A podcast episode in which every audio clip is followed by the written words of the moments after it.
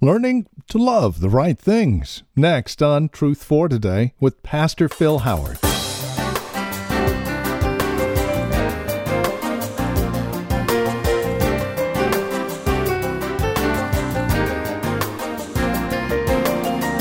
As a Christian, you've been birthed into a community. This isn't a solo flight, a Lone Ranger gig. In that sense, then, we are called to love one another. And here in Hebrews chapter 13, this admonition rings out loud and clear loving the right things. Hi there, and welcome to Truth for Today, our weekend edition featuring our teacher and pastor, Phil Howard from Valley Bible Church in Hercules. Join us here in Hebrews 13, verses 1 through 6, as we learn to love the right things. Here's Pastor Phil. Let's take 50 AD for the book of Hebrews. Are you aware of what was going on in Rome in 50 AD? Are you aware what the culture was like?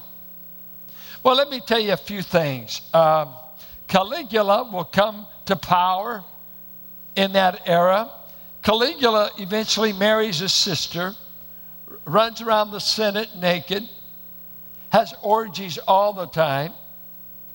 That so many of the emperors of Rome were uh, oftentimes uh, in alternate lifestyles, sex parties, drunkenness. This was the government.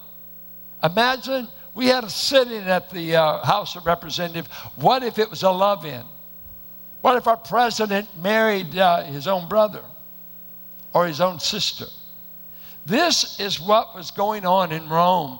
Greece, Greece, uh, where the sexual mores of the day were this sex is a uh, just a, a physical appetite to be satisfied whenever, with whoever, without any moral boundaries. It's just a physical impulse.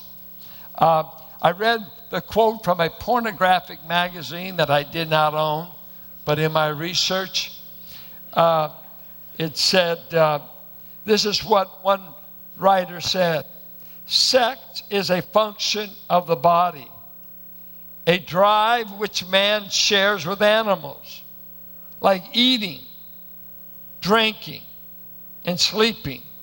It's a physical demand that must be satisfied.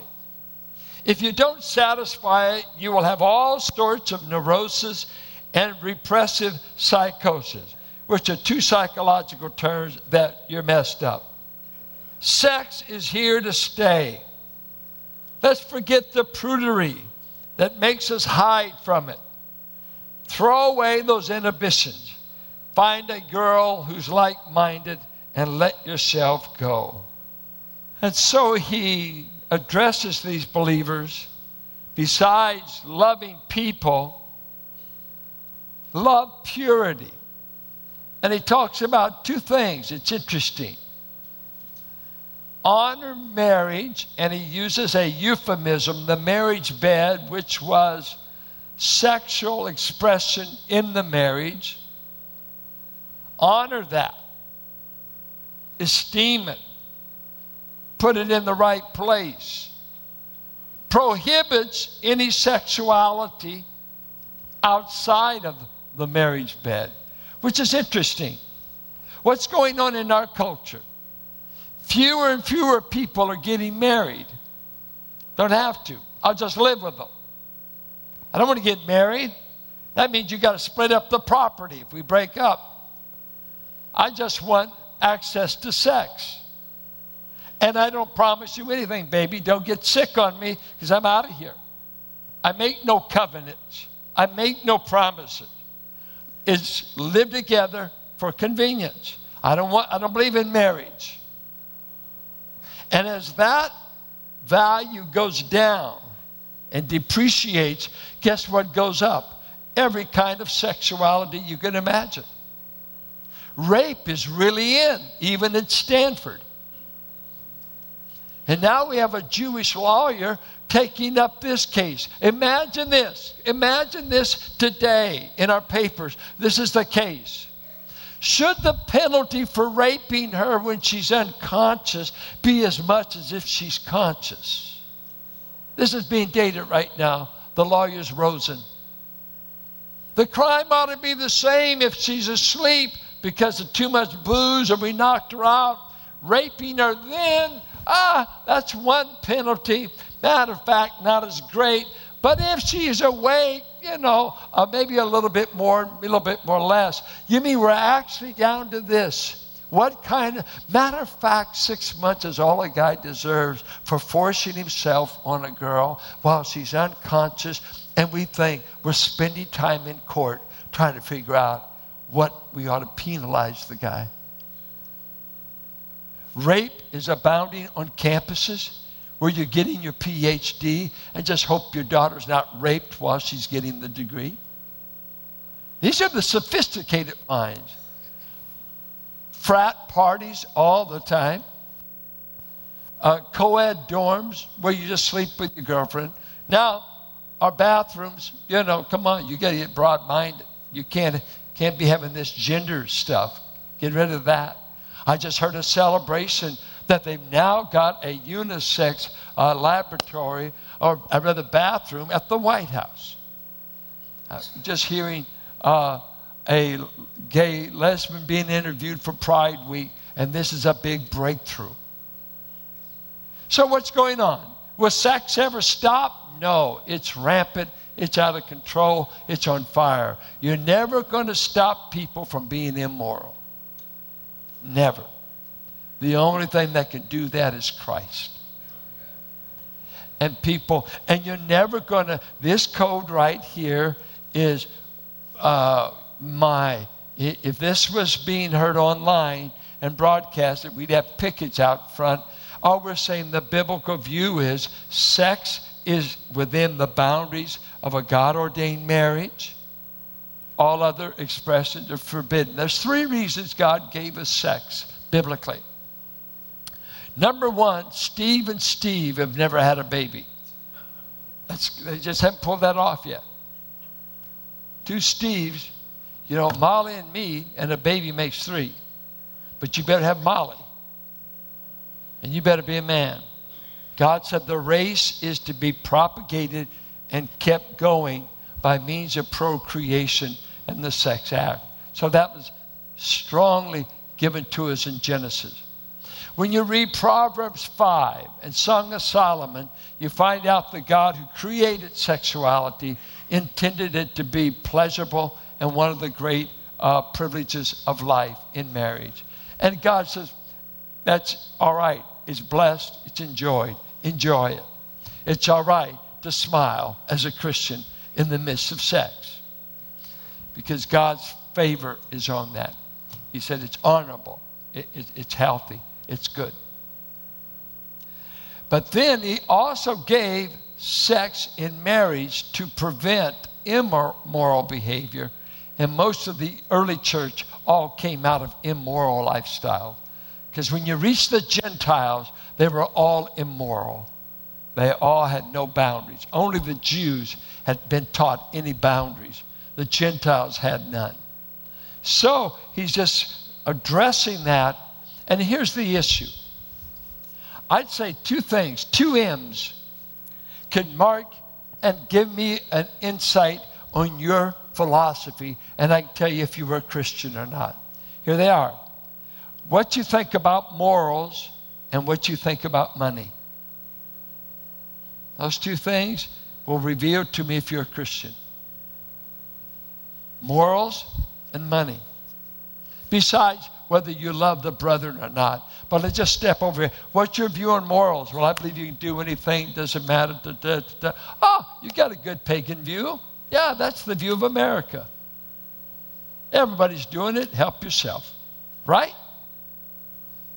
Who do you know that's not doing it, that's outside of Christ? Or thinks it's okay? Just use birth control, don't get caught. Okay, that is the view. This is the view we're raising our children, our grandchildren, and by which we miraculously, by the grace of God, still exist in the Bay Area to still be proclaiming a divine viewpoint. God says, it's wrong, don't do it. What are you going to do about it? I'm going to judge you. And I'll have the final say. He who does these things shall not inherit the kingdom of God. 1 Corinthians 6 9. Revelation 21 8. And all liars shall have their part in the lake of fire, and all of the sexually immoral. It's just sex. I know it. It's just God. That's what he said. God will judge all immoral behavior, everything outside of the marriage bond. He said, I will see to it that it's judged. Don't do it, flee it, get away from it. Don't sleep with it, don't endorse it, don't buy it philosophically, mentally. Teach what the Bible says. Say, ah, it's impossible to live that way. It is. You have to have divine help. But you first of all got to agree with God. Do you agree with his view? And then he says, My son and my spirit are the power, are the power to live this kind of life. Christianity is not difficult, it's impossible. You can only live like a Christian if you know Christ. So today, what, what I say to you, you say, Well, I'm sleeping with my girlfriend. Well, uh, hey, I hope you're having a good time as you go to hell. But we've got a cure. Would you like to go to heaven and enjoy sex? Man, tell me more. You receive Jesus Christ and you get married to that girlfriend and treat her right. And if children come, honor her. Treat the marriage with honor. You have to ask yourself do you think marriage is honorable? Is it a good thing to be married? We ought to advertise it. We ought to advertise it. Is it better than a mistress? Are you praying about it? See, in Rome, in the Greek culture, you had one woman that you called wife because you didn't want your children to be called bastards. She was for the birth and the name. This is the family name is tied up with this woman. But over here, I have mistresses that don't get inheritance, and my children aren't named. They're for pleasure alone. Very, this is what Greek culture was all about. It's what the Romans did. So today, what is it? you go to a movie to see what sex could be like outside of marriage because it's always more exciting, no obligation, they're always beautiful, and guess what? After the bill's paid, you're home and free, no more obligations.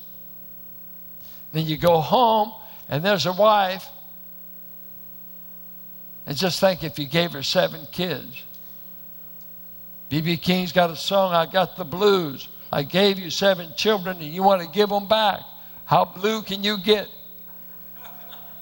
And wonder why there's not a glitter in her eye. It's you.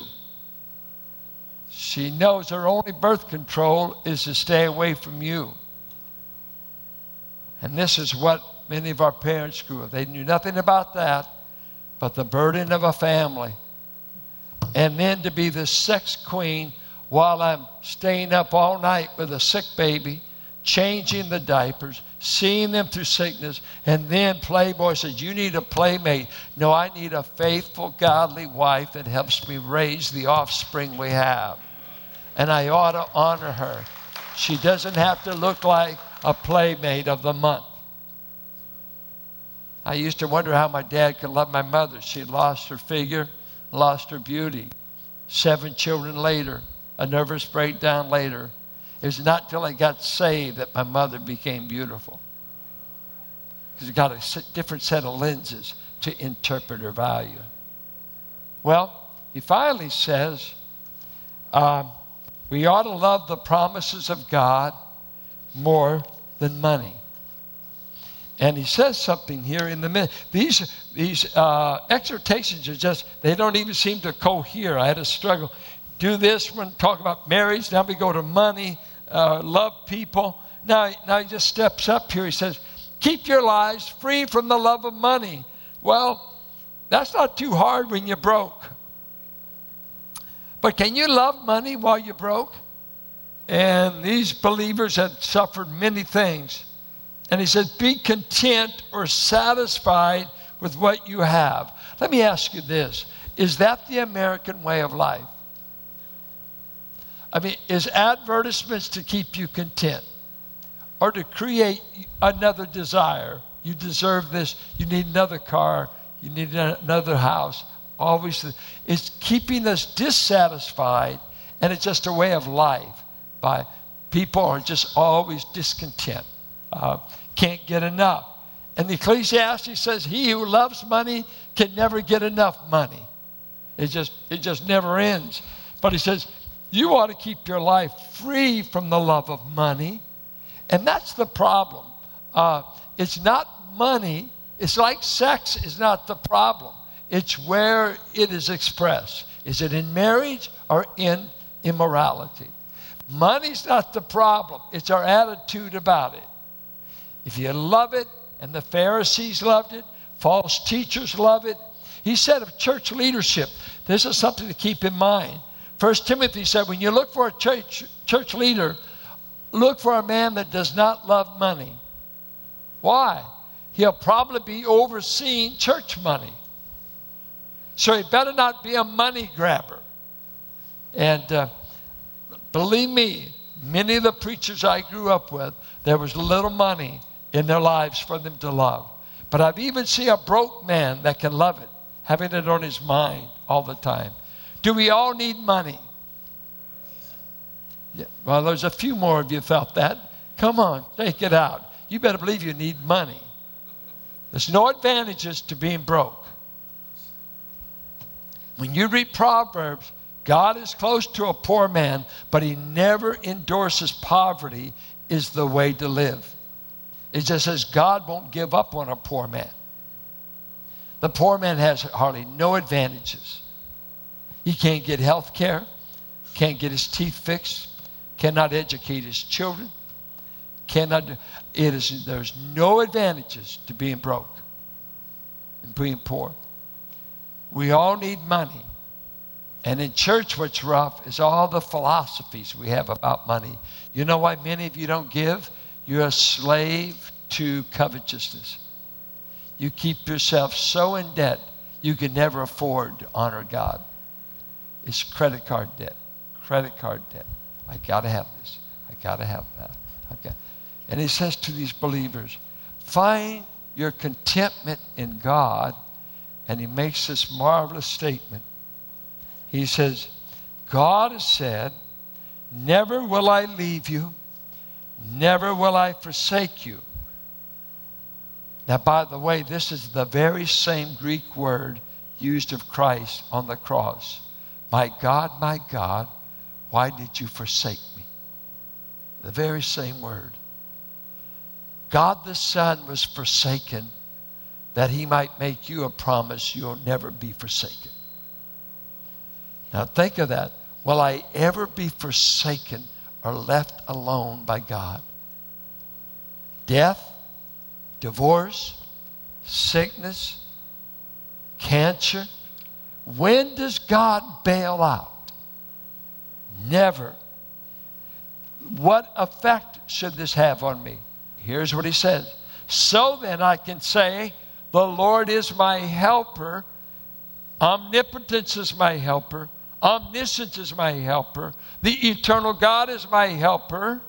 If that is true, and he says it is, going from Psalms 118, going back to Joshua 1, don't be afraid, Joshua. Don't be afraid. As I was with Moses, I'll be with you. Go in the land. Don't be afraid. Be of good courage. I am with you, and I will not leave you. Go, Joshua. You need courage. The giants are big. The land is dangerous. I will be with you. Can you make it if God will be with you? If God is for you, ask yourself, is God for me? If you're God's child and you're wanting to just walk in His paths, He's not for you in sin. He'll be there, but He's not for you. But He's the one that'll get you out. He never abandons his own. I found a song, a man we used to have come to this church named Gabe Cedillo used to sing it. This was his song. Sweet as a promise I will not forget thee. Nothing can molest or turn my soul away. Even though the night be dark within the valley, just beyond is shining one eternal day. And I can hear this resonating baritone voice. I will not forget thee or leave thee. In my hands I'll hold thee. In my arms I'll fold thee. I will not forget or leave thee. I am thy Redeemer. I will care for thee. Money will run out. Sex will end even in this life. Friends will die. The body will cave in. But this God will never cease to be with us, even in the valley of the shadow, even in your last moments. We attended the funeral of Carolyn's cousin, died 52, buried him last Thursday. Diagnosed with cancer in January, dies the 1st of June. To watch his wife and children and the remarkable courage they displayed. Somebody has to be with that wife to be this strong, this courageous, and to make it through the veil of tears. I will not leave nor forsake thee. Let me ask you, who do you have that will be with you forever? Let me read to you from Psalms and then conclude. The Lord is on my side. I will not fear. Psalms 118, verse 6. The Lord is on my side as my helper. I shall look on triumph on those who hate me. It is better to take refuge in the Lord than to trust in man. It is better to take refuge in the Lord than to trust in princes. And in the Greek language here, he said, ume, ude, ume. Five negatives. I will not, no, I will not ever leave thee nor forsake thee.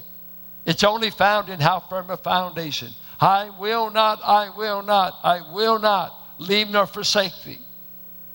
He's telling these believers no matter what persecutions come, no matter what your state, whether you lose your job, lose your health, lose your money, lose your vitality.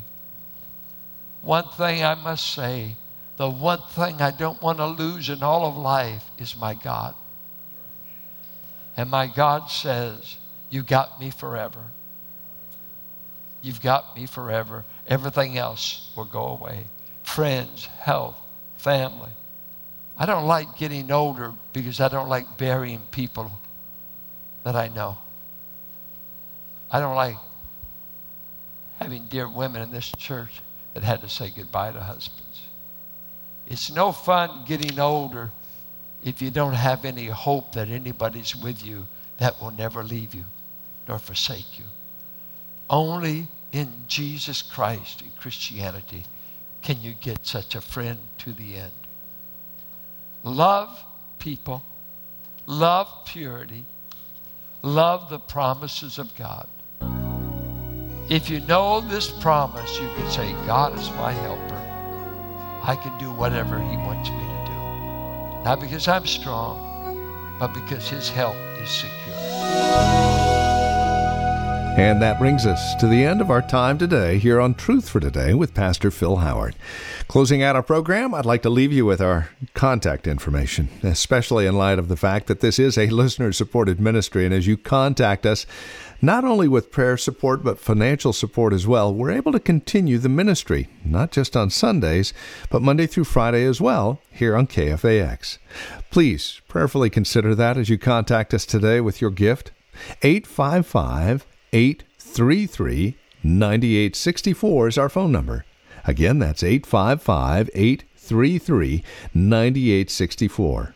Or write to us at 1511 M. Sycamore Avenue, Suite 278, Hercules, California. The zip code is 94547. And another way to contact us, probably the easiest, is through our website, valleybible.org. It's there that you can even take advantage of our secure online donations. You can also take advantage of the many resource materials we have available for your growth and walk in Christ. Again, valleybible.org. It's there that we also have a bit more information about who we are and what we believe, and directions if you would like to join us for worship. Service times are at 9 and 11 this morning, and we'd love to see you face to face. And don't forget, as you partner with us financially and become a TFT sustainer, you'll receive a quarterly newsletter, a once a year special gift, along with access to Take a Break, which is the weekly devotional video by Pastor Phil. Find out more at valleybible.org or call 855 833 9864 and then come back and join us next time for another broadcast of Truth for Today with Pastor Phil Howard.